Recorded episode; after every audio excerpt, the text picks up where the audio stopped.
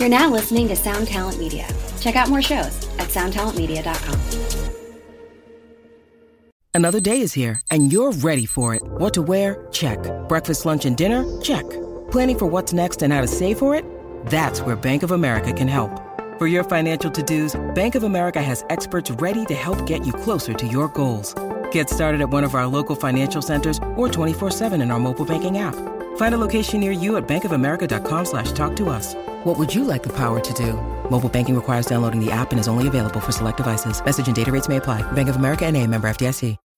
When you need mealtime inspiration, it's worth shopping Kroger, where you'll find over 30,000 mouthwatering choices that excite your inner foodie. And no matter what tasty choice you make, you'll enjoy our everyday low prices, plus extra ways to save, like digital coupons worth over $600 each week. You can also save up to $1 off per gallon at the pump with fuel points. More savings and more inspiring flavors make shopping Kroger worth it every time. Kroger, fresh for everyone. Fuel restrictions apply.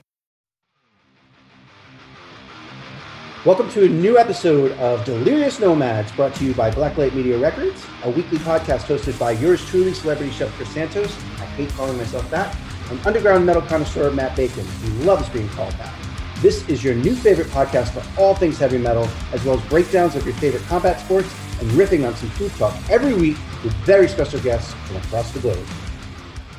Hello and welcome to Delirious Nomads, the Blacklight Media podcast. I'm your host, Matt Bacon, and today I have the greatest drummer in the world, hands down, as acknowledged by everyone I've ever met, Michael Kadnar. How are you, Mike?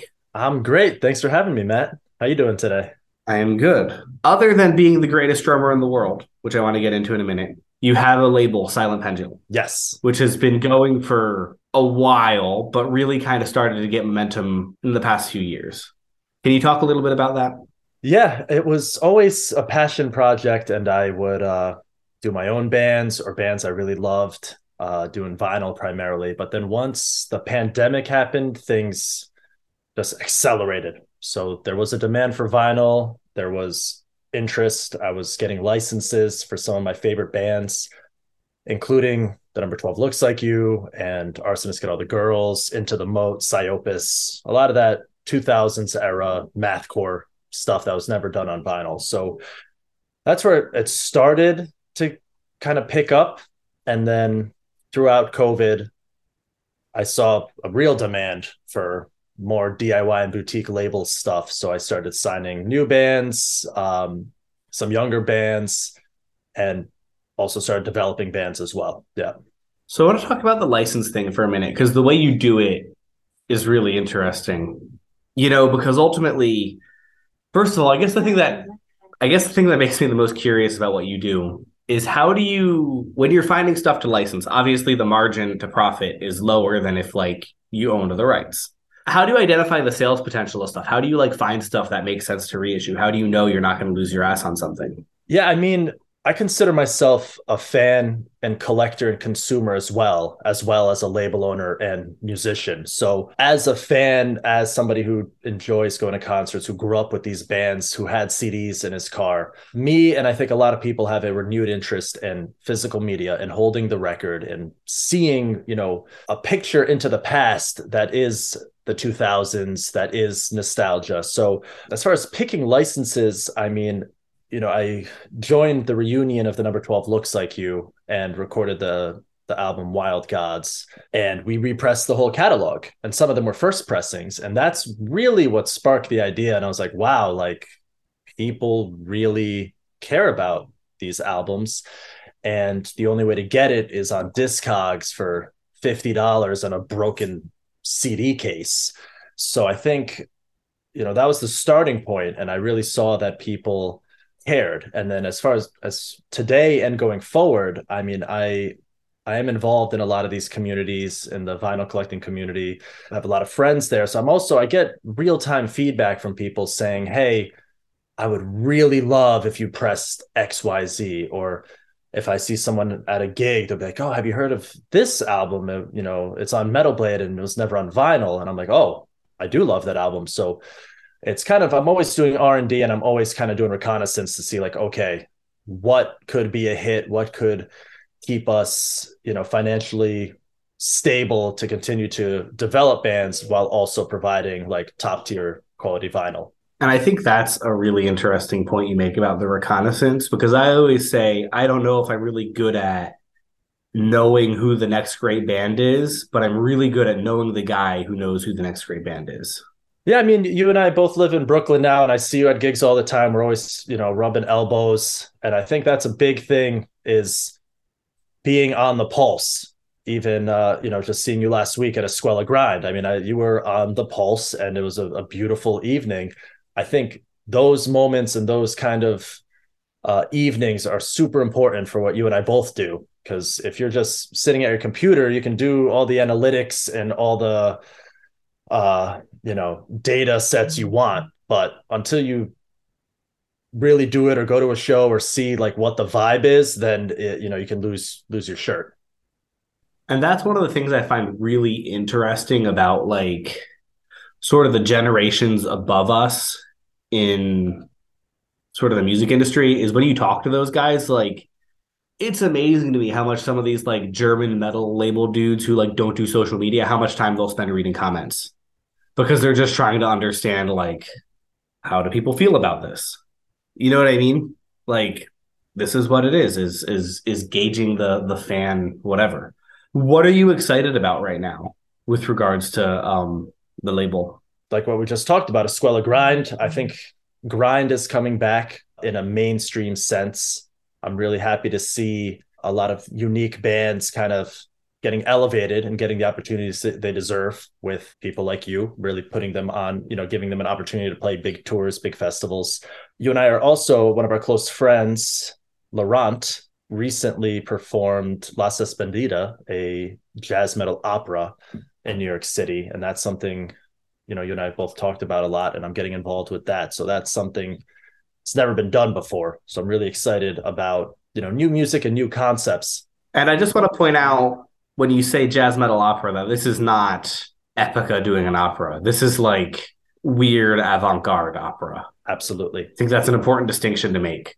Yeah, absolutely. Yeah, with some of the best musicians in New York City and and the world involved. So so that's exciting. And then as far as just regular label and band stuff, I mean, I do 100% believe in every release I'm doing. We just did our first Japanese band called Seek, and I'll be touring with So Hideous with that Seek. band is so cool. Yeah, super cool, super nice guys. I played with them last time in Japan with Downfall of Gaia, but we'll be touring together in July. I'm excited about that. And then uh, going forward, I mean, I'm, I I have a strong hold with mathcore and deathcore and black metal, and I'm really excited to kind of explore some more industrial and experimental music. And uh, I just recently joined a hip hop group called Eulogy out of Baltimore, and I'm excited to bring them aboard and kind of develop them um, with still having a foot in the metal world, but also kind of exploring different genres uh, with the label and with my bands. Absolutely. So then let's get into the, the music side because you do a lot.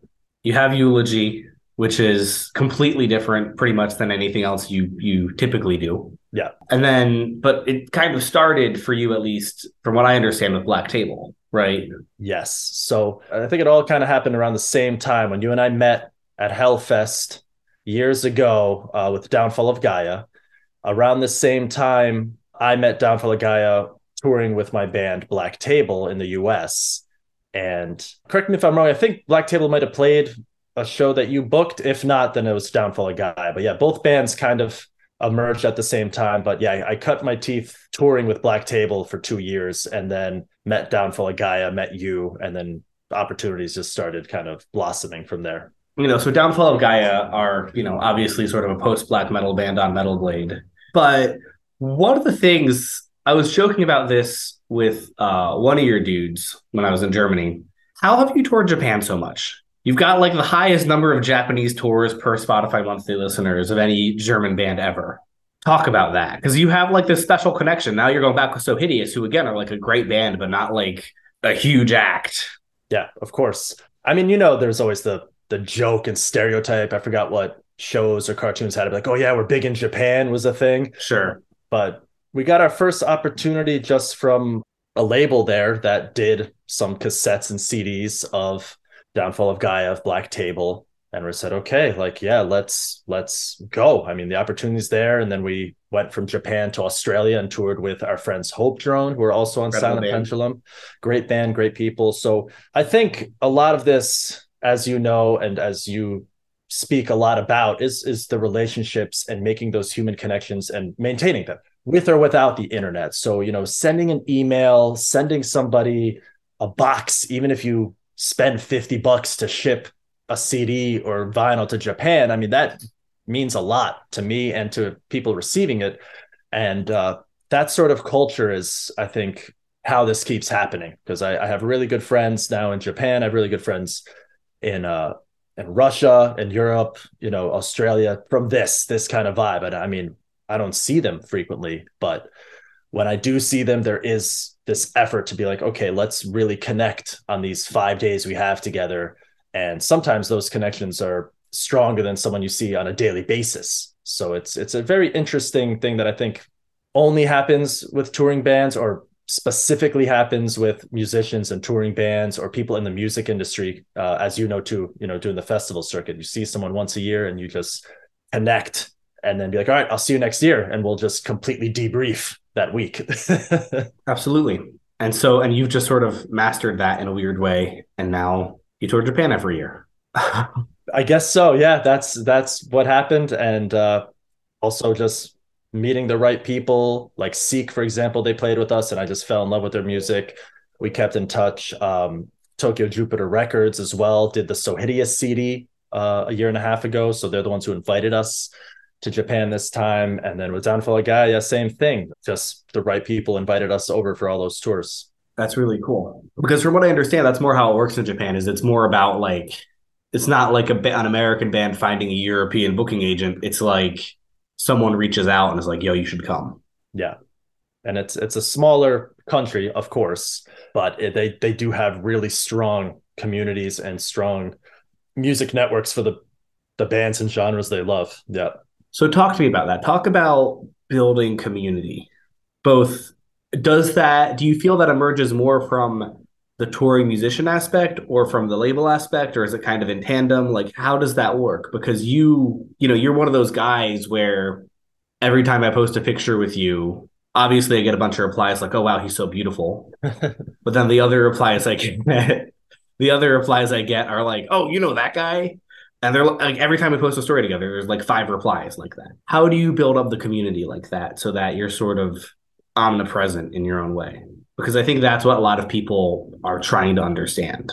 Yeah, I forgot what business book it is. Maybe it's all of them, but there's always a chapter that goes rule number 1, don't be an asshole. Period. So I think that's should be everyone's starting point before doing anything.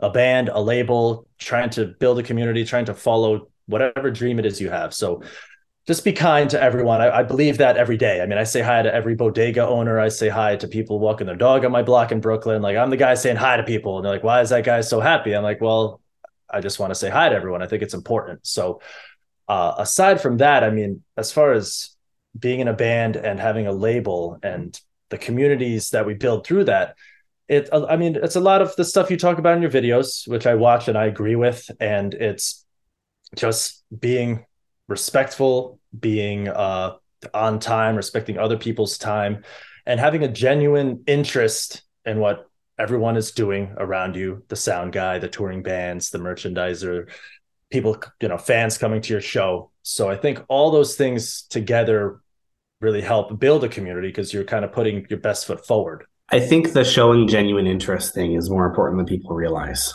Yeah, because I mean, you and I can both see a person coming and just literally coming to us for their self gain and that's it. Yeah. You, you, can see that you can smell it and see it a mile away. Uh, even uh, however hard you try to write an email or a, a, Instagram DM, that's like copy pasta, whatever. And I feel like everyone can kind of do that. Like everyone can like I feel like most people can kind of tell intent. Yeah, absolutely. And it was a little harder, I would say, in the pandemic couple years with just everything's on the internet it's you know you're doing video calls but i mean we can still see each other's eyes and i think a big thing is that in-person thing eye to eye body language all that and just really seeing like hey I have a good feeling about this person. Let me let's elevate each other or let's work together. There's this really interesting piece with the uh the seeing each other eye to eye on Zoom thing that I was reading that part of the issue with why it doesn't feel real is that we're like an inappropriate distance away from each other. Like my nose is 18 inches from that, and then your nose, and that's like apparently not the amount of distance we're supposed to have. so that just makes it even if I had like a bigger screen, so you looked as big as you do in life. Yeah. Or if you had a special uh, camera that was like, you know, 360 or whatever, so I'd be closer. But uh, yeah, there's something to be said about the in person interaction and getting a vibe from a human. And then also just again back to intent. It's like, all right, when you start touring, you don't do it because like, hey, I want to be a millionaire and hey, I want to play uh, XYZ gigantic festival. No, you do it because you love music and you do it to share your music and connect with people. And you know, the older we both get or the older anyone gets, I mean, you you see the people in it for the right reasons, and then you also see like, okay, this is a cash grab and you see so many bands that'll uh, flare up and fizzle out as opposed to like longevity which is i think your your and my goal collectively is like yeah we want to build relationships for life not just get a, a payday for for tomorrow And it's funny how that longevity thing kind of plays out because I feel like you and I, you a little less than me because you're a little older than I am, but I think that we both sort of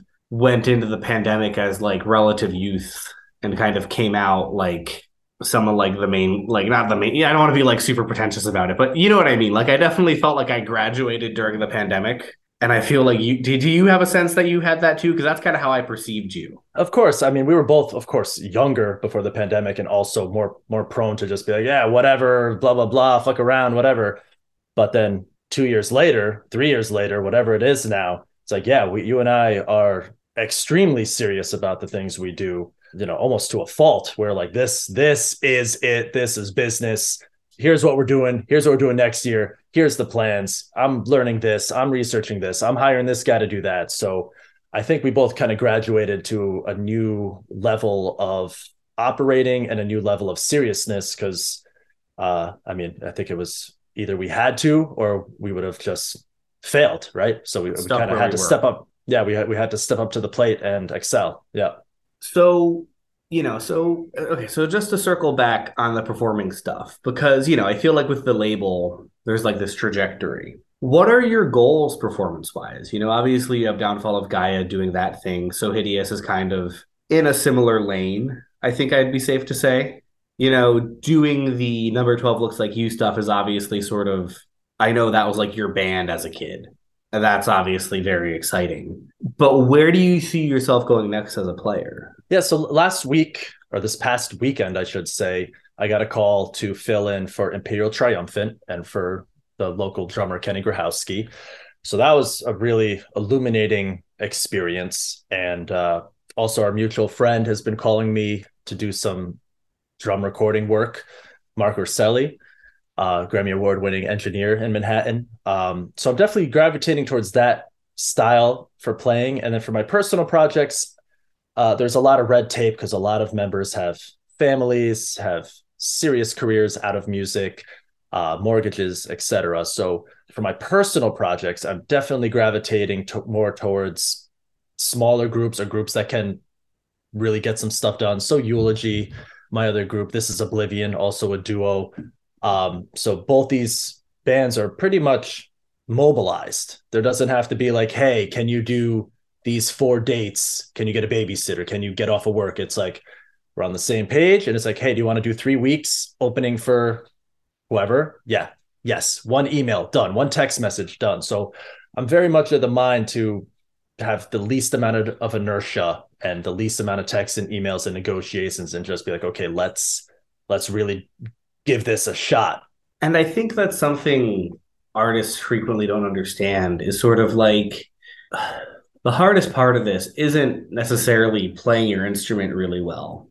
Although obviously that's, you know, it's being able to reduce that friction and being able to be like like how can I set up my lifestyle to just kind of be quasi homeless most of the time? Yeah. And how do you do that? Because you have this record label, you have a bunch of obligations to other people. You don't have kids, but like you're you know, you pay rent in Brooklyn. That's almost as bad as having a kid. Yeah, basically. And uh, I mean, I, I see a lot of these questions. I mean, in your career as well, it's like, how do you excel this? And I think the biggest thing is having the maturity to delegate tasks, to delegate yeah. full jobs. Because with the label, I was for years, I was holding on so tightly that this is my baby and I'm going to pack the records and I'm going to do everything. I'm going to build my own website. During COVID, I mean, it, it, got to the point where I was like, I physically can't do all these things. I need to give away a little bit control to people I trust and build this thing up. So I did get a social media manager. I did get a webmaster who's handling the whole website.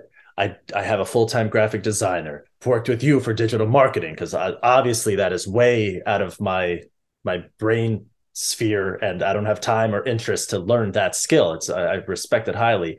Working on email marketing now with my webmaster. So basically, I think the best way to reduce inertia is to to find the right people, to build a team, and uh, to trust them and help them elevate everyone. Because I mean, the famous saying is uh, a rising tide raises all ships, right? So if everyone's working together, sharing resources, then I mean, it's it's up up no matter what. As we kind of head towards the end on this, just to kind of start to wrap up on this on this label point what do you feel or even was there a defining moment where you were like oh this label thing is like big now like obviously you had the epiphany where you're putting out this number 12 looks like you reissue and you're like oh okay like clearly there's a bunch of stuff that nobody ever bothered to put out that i could just get a hold of because i know the right guy which is cool. But was there a moment where you were like not only can I do these reissues, but like, holy shit, this could be my job. Yeah. I mean, uh, yeah, towards the end of the pandemic, because I mean, I've done all sorts of jobs. So I gave lessons. I worked in the the New York City Union doing labor.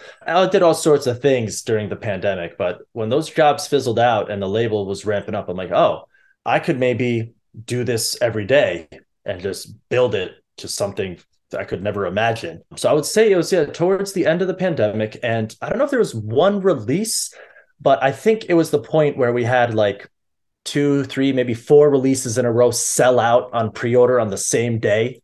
So I'm talking 24 hours. We sold out everything.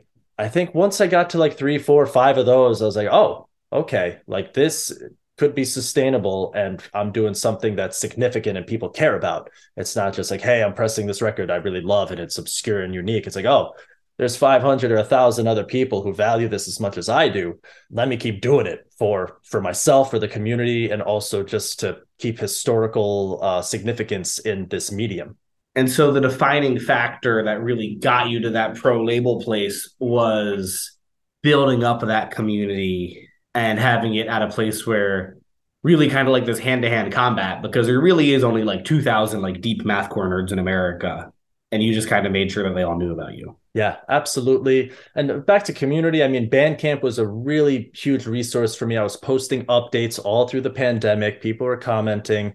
Um, i was in different facebook groups. I i respond to every instagram comment every instagram dm all the emails, customer service. I mean, I'm a big believer the customer is always right. You know, if if there's an issue, be like, all right, let's figure this out. Because I mean, you are taking your time and money out of the day to talk to me and to support my music and my vision. So like that's that's an honor. So that's that's where my head's always been. And I mean the community is still there and they they believe in what we're doing and the future to the point where sometimes people just buy records for me never even hearing it. They're like, all right, I trust you now. Let Me, yeah, I'll pick this up. Let me see what it sounds like on vinyl. I won't even listen to the digital. Yeah, which is which is cool. And I think the way you have that personal side of it where you're clearly just the biggest nerd for this stuff really, really benefits you. Yeah, I think in this day and age, you really have to know what you're doing and care about it. Cause yeah, like you and I said earlier, you can sniff a fraud or sniff uh, bad intent a mile away and the internet will will do its job. If there's a label pressing bootlegs of something and not giving money to the band, I mean, they'll get called out. I see it every few months. People are like, "Oh, those are bad people. They just did that without even consulting the band." Like, okay, that's not cool. As a side note, you know what I really don't grasp with that? That's it, I find it really frustrating. Is everyone seems to get upset about vinyl bootlegs, but nobody is upset about merch bootlegs. And I never like I don't know that that always really threw me because like I work with like Bathory for example, Yeah. And Bathory has literally two two approved designs, and it's the same. It's the sign of the black mark design. One is in a white print, and the other is a yellow print. That's all you get. So everything else you see, unless it's someone who's like going to Europe, which is you know highly unlikely. And nobody's. Why do you think nobody cares about merch bootlegs versus vinyl? Like I don't really have an. Ex- I, I don't know. It's just sort of something that's always bothered me. The first thing that comes to mind, I, I would say, is the manufacturing process. So, like a shirt, I mean, in this day and age, you can print a Bathory shirt in 24 hours. It'll be on my doorstep and I'll wear sure. it. Like you go direct to, uh, you know, direct mail printing, whatever. Same with silk screening. Give it a week. You can get a hundred made, go in front of the Blink 182 show and sell it if you want, whatever. So vinyl, I mean, that's a whole process. So it takes longer, it takes more money, first off, and it takes more details. And I think it's highly disrespectful. Let's say, like Bathory, for example, like, oh, what if I just press a thousand of one of the records that was never pressed or pressed once, and people are selling it on Discogs for ten thousand dollars because it's this like relic and it's really important to the music community. And I just came here and just took an MP3, printed a thousand. I'm selling it to my friends like you know you'd be upset too if you had a copy and be like oh now my copy is worth less. And it's also sure. someone is like you know taking away the value of this item. So i can see why vinyl collectors are like that but the whole reason i brought that up though is because like i'm really big into consent and i could buy a lot of licenses today but i strongly believe in talking to the band first. 100% seeing hey is this okay? Number one. Number two do you want to be involved if not okay just give me the blessing. I'll handle everything. Do you want to write you know an expanded uh you know intro or like a, a biopic or something you know just be involved in any way? That was kind of more of the point i was getting at with that with the uh, the bootlegs because some people have access to licenses. They'll press it and the band will not even know about it. And that's really frustrating. Yeah of course. You know like oh my music's being presented without my knowledge yeah, but that's I mean that's a huge topic to discuss because unfortunately, the '90s and 2000s those record contracts basically took everything from you if you didn't negotiate them out. So a lot of this, I mean, not a lot, all of this is legal. It's in the contract. The you know Sony, Metal Blade, Century, whatever, Warner, everybody they're allowed to license it out, but uh, it's the the consent thing that is a little lost, tricky, lost. Yeah. So, as we wrap this up, is there anything I should have been asking that I missed? You're pretty much on the pulse with everything. I mean, I see you pretty frequently. Yeah, I mean, that's basically everything I'm doing. The label, all the bands, and uh, more session work. But that's that's basically it. And uh, hopefully, you and I'll be working together more and more. Sounds good. Thank you so much. Thank you. All right, so that was awesome. Thank you, everyone out there, for listening to Delirious Nomads, sponsored by Blacklight Media. We will be coming back at you next week with another awesome guest. Be sure to follow Blacklight Media on socials for new music and more, and above all, keep it heavy.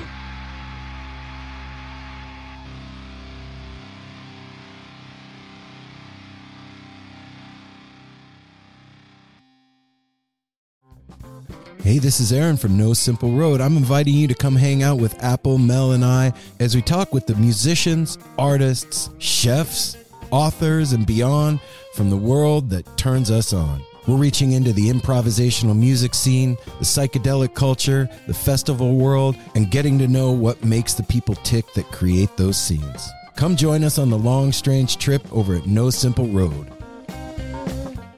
Hello out there! Yes, hello out there, everyone. I'm Hal Schwartz. And I'm Flynn McLean.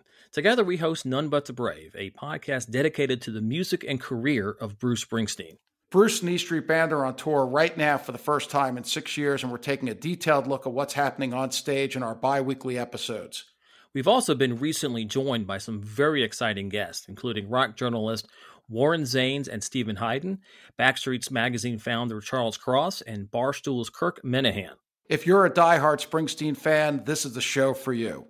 So please subscribe to But the Brave on your favorite podcasting platform and we hope to see you further on up the road. Thank you so much. We'll be seeing you.